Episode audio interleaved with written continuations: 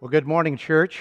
Whether you're gathered here, the few of us who are in our sanctuary, or whether we're in your homes, thank you for joining in with us today. There's much God wants to put in our hearts and put before you, and so thank you again uh, for all of the ways that you've responded. Now, this is a radically unusual time in the life of our church. Uh, we have known those times that we have had to uh, suspend our worship service because of, of inclement weather. Uh, but this is the first time, I think, in our history that we have had to take measures such as this because of a viral outbreak. Uh, these are days of uncertainty, folks, and so it's imperative that we hold on to that which is certain, which is uh, firm and unchanging God's love and His presence, uh, His word, and the calling on our lives. Now, let me just share uh, this has been a difficult time for, for many reasons, but not the least, it's hard to be in a position of leadership at a time like this.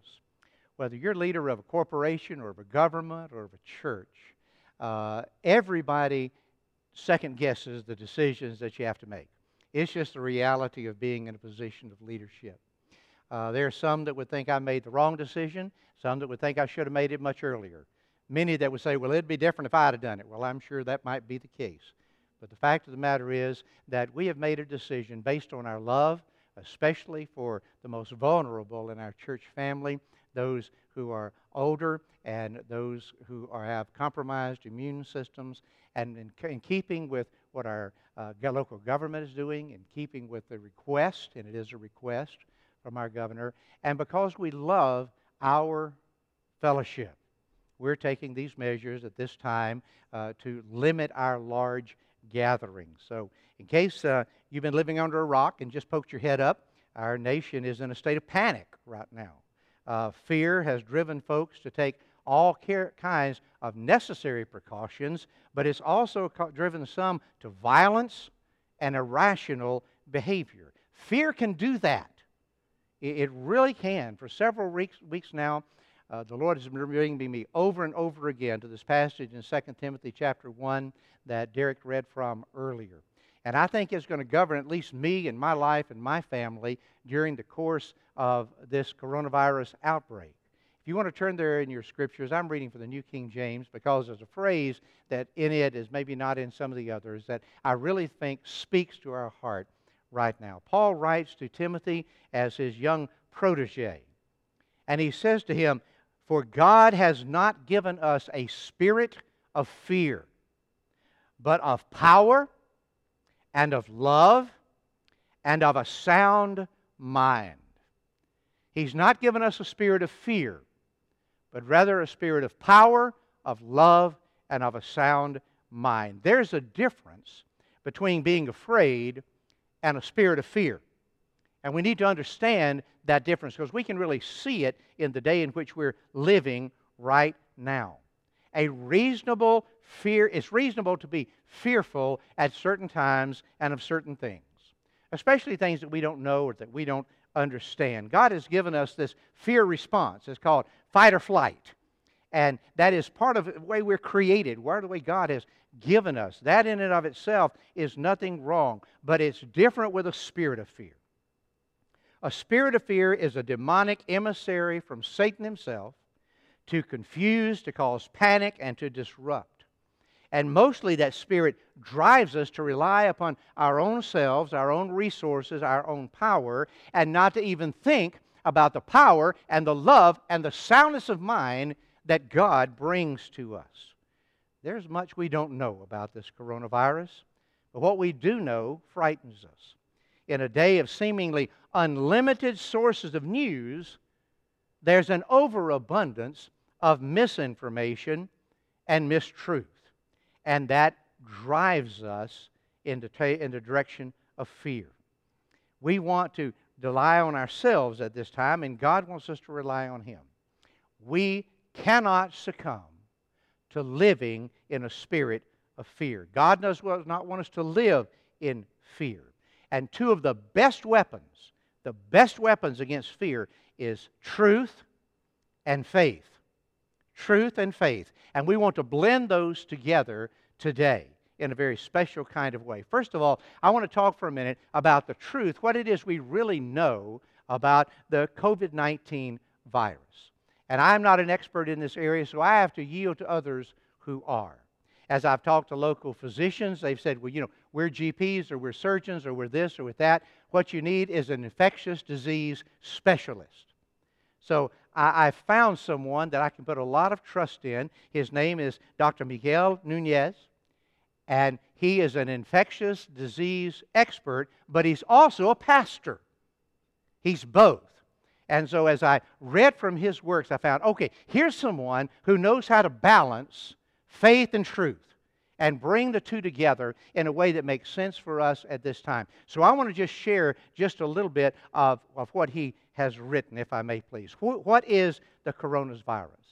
Well, since the beginning of this year, we've been reading and hearing about a family of viruses known as coronaviruses. There are 69 separate viruses in this family, very few of which affects humans.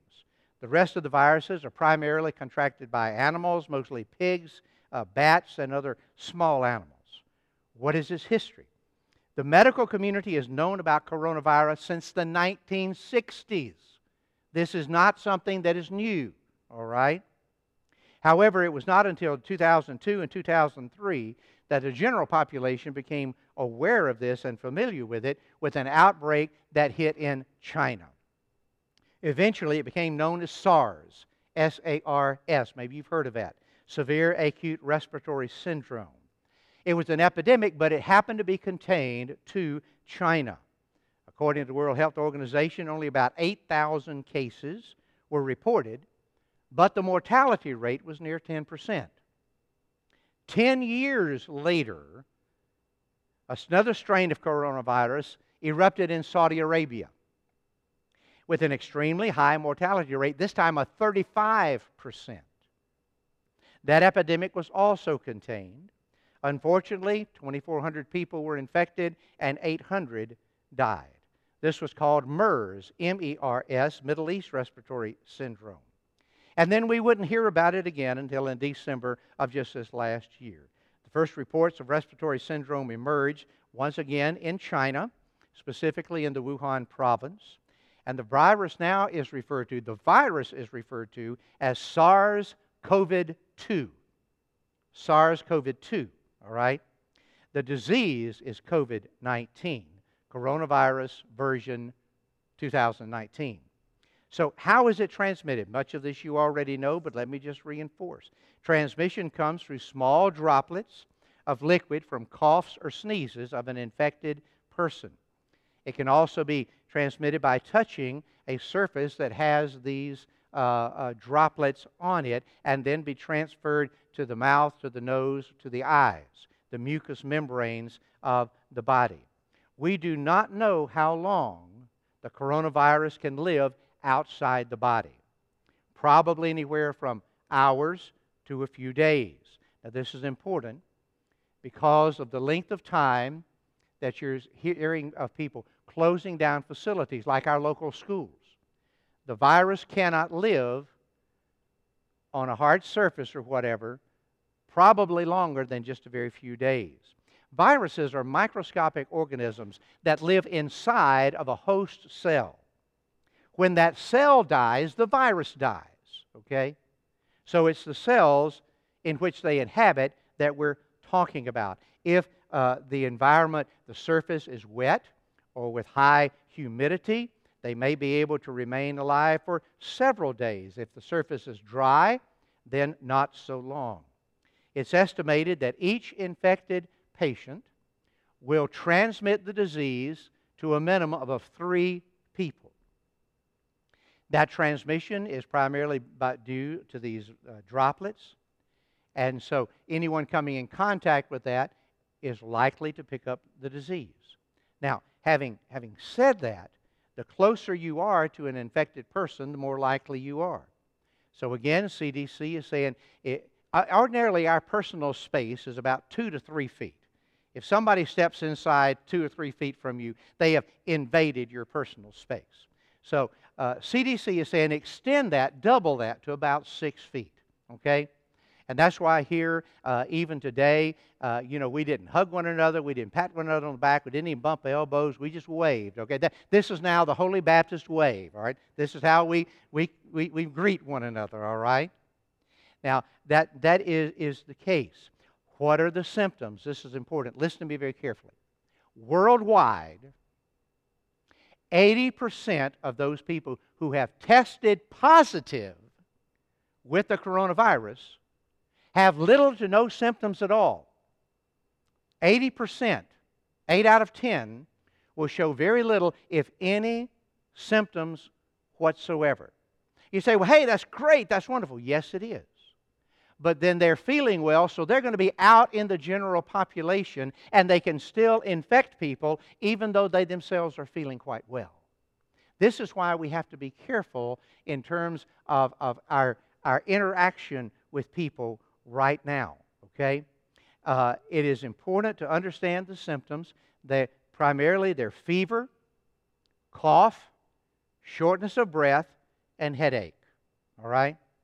These are the four. This is different from allergies right now. Uh, we have had a very late season because of all of the rain with allergies kicking in. People's allergies are really, really kind of kicking in now. So the, the, the runny noses or the drainage down the back of the throat, that's not coronavirus, folks.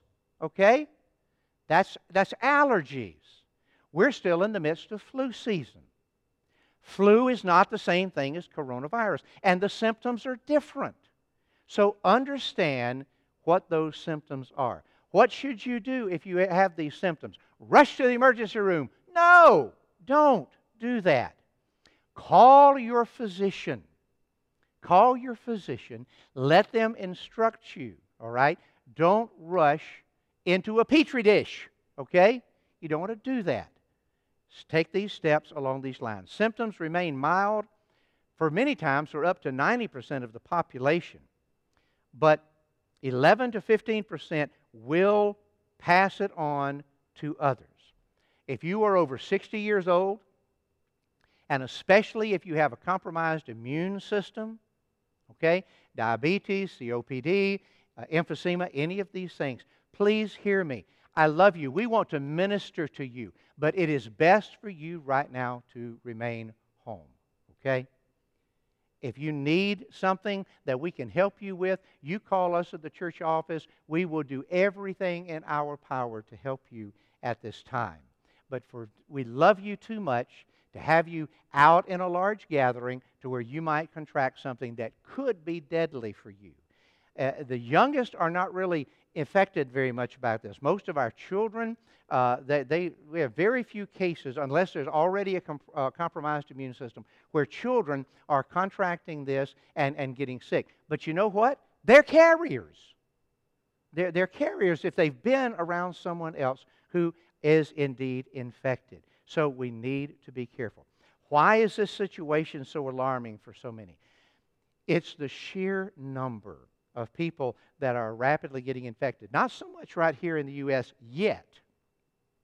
But as this has been uh, checked by uh, the World Health Organizations and, and other organizations such as this, the, the bell curve, where you, you have a few people, then you hit top out at the maximum number, then you go on the back side of that. China, especially, is on the back side of this now. We're seeing less and less uh, you know, people to be infected. Uh, uh, uh, Italy is probably up at the top right now. There are others. Here in the U.S., we're on the ramping up side. So here's the thing how can we minimize the height of that bell curve? This is what we're trying to do right now by restricting our engagement in large groups, okay? And by large groups, that includes our local grocery stores and such. Please be careful if you have to go there and stock up. If you can lower the bell curve, all right, you're lowering the number of people that are getting infected and thereby lowering the number of people who die.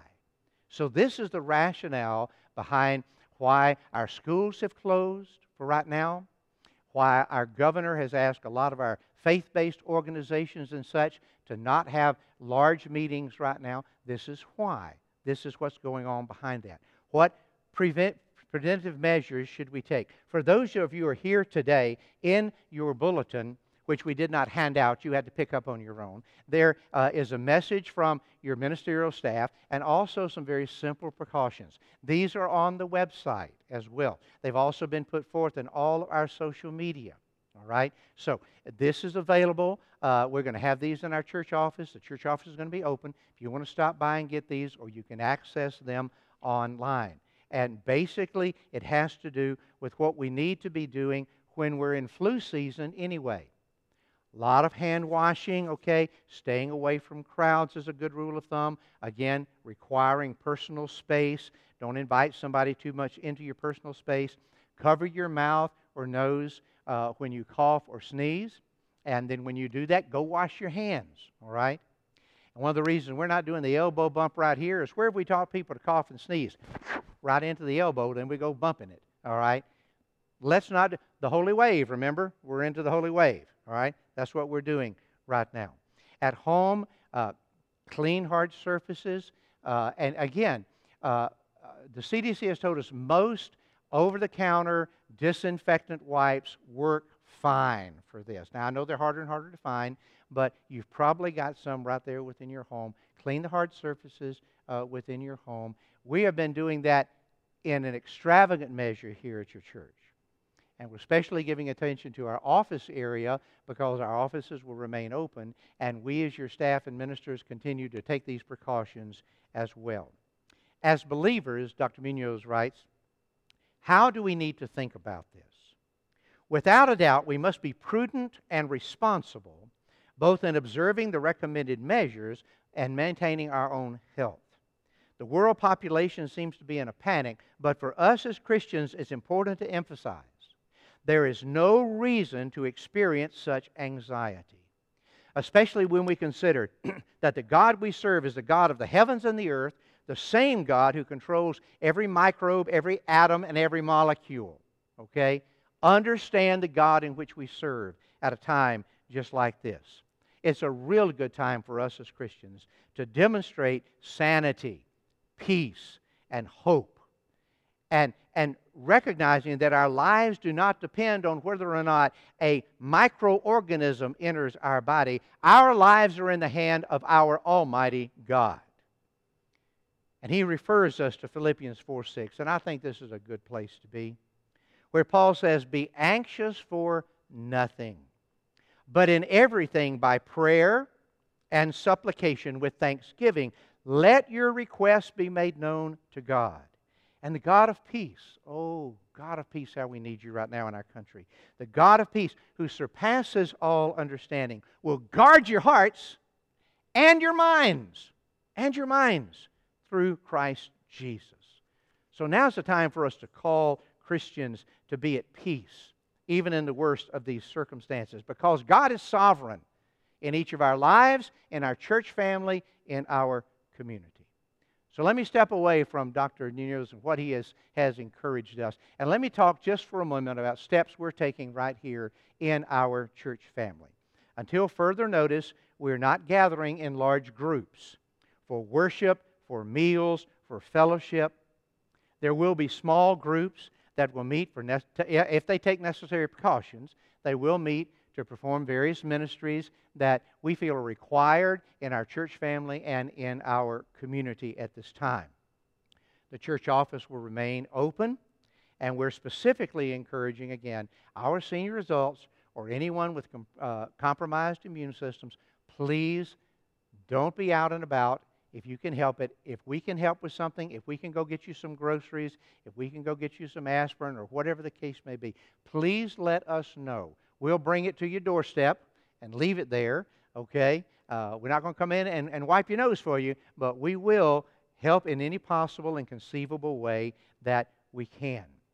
Uh, again, listen, folks, we love our fellowship. We love to get together. We love to love one another and hug on one another and, and such. We are a loving, close, communing congregation. And I love that. But right now, that is an enemy for us. We need to be prudent. We need to be very careful and such. Our facilities, when you come here, for those of you here today, when you come here, I want you to know your facilities have been well cleaned and maintained by our staff. Okay? They have worked overtime to be sure every area, especially common areas like right here in the sanctuary, are well cleaned and disinfected. The backs of the pews, uh, the doors as you open them, the light switches, all of the hard surfaces, they have given themselves abundantly to that. They'll be at it again tomorrow. And especially our office area will be giving all kinds of special attention there because you may be coming in for whatever reason. So we want to give you every uh, care that we possibly can. I've asked all of our adult Sunday school teachers through Derek to come up with a system to where you can be very well in touch with all the members of your, your class. This is probably one of the most outreaching arms that touches more people in our church family than any other organization we have. It doesn't touch everybody, but it touches so many, such a large percentage in our church family. I'm asking these church teachers and leaders to come up with a means whereby they can be in touch with every member of their class at least once, preferably twice every week. If there are needs that they discover, if they can meet that as a class, please do that. We'll help in any way we can. But if not, contact our church office.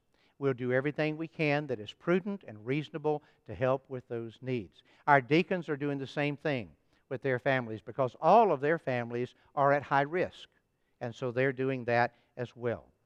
I've asked our media personnel to enable us to, through various social media, our website and such, to keep you well informed. Anytime there's any decision made or anything like that, we will be posting that on our website. We'll be posting that by all means of social media. And it, sometimes we may even do telephone calling through our Sunday school classes or deacon families, but to try to keep you informed. Uh, just check with these various sources or call the church office, and we'll be glad to answer any questions you might have. As long as we are well and it's prudent to do so, your ministerial staff will provide continue worship like we are uh, today, teaching and other ministries uh, via website and social media. This will start as early as tomorrow morning with some of our ministries. So please be aware of that and stay up on those. Specific instructions of how to access those as they become available, again, call the church office or we'll post that on our media or on our websites. Because I know so many of you are deeply committed not only to your church, but to kingdom enterprises, it's also important for us to provide a means by which you can continue to give and to support our ministries. So now's a good time, if you haven't already, to do our online giving. Go to our website. It's very, very secure. That you can work on it there. You can contact uh, your bank for straight drafts from your checking account uh, into the churches. Or if you just want to drop something by the church, stay in your car if you want to. Just call us. We'll run out and get it. I know for many of you it is so important to be able to be obedient to the Lord and continue to support all of the kingdom enterprises. You know what? Ministry here in Blairsville, in our state, in our nation, and around the world will continue. And so we need to be, know that we're, we're continuing to support each and every one of these in the process we also want to continue to minister to our community. I'm quite certain our benevolence ministry is going to spike. And because of that, those who work in our benevolence ministry are going to be prepared starting tomorrow uh, to meet whatever needs reasonably that we can in our community. We're not well stocked with non perishable items through our Feed the Hungry ministry. We can help there. There are other resources that we have. We are also meeting regularly. We got another couple of meetings again tomorrow uh, with our local ministers and other leaders in government and such to continue to see how are ways that we can minister in this time even it is a time of crisis and we have to be prudent we have to be careful but how can we minister in the midst of what all is going on to our community and then through around the world finally let me just simply say this i refuse to live in fear and i encourage you to refuse to live in fear. That does not mean that I'm going to take, uh, not take the necessary precautions. I am. It does not mean that I'm going to needlessly put myself at risk. No. What it means is I'm going to confront my fear with the power of God, with the love of God, and with the soundness of mind that He has given us. We cannot allow the spirit of fear to take opportunity in what's going on in our area to drive us into absolute seclusion and not to be engaged in winning this world for Christ and ministering to the needs of very real hurt in our community. So we want you to be well informed. We're going to act responsibly uh, in the best possible way we can to continue every ministry that will touch. This is a time for responsible action. I've outlined some of those uh, above, but your ministers and I again meet daily uh, to, to find out how can we improve on what we're doing and how can we continue to reach out even further in our community. Once again, as long as it is prudent, we'll seek to find ways to minister to you and to our community at large.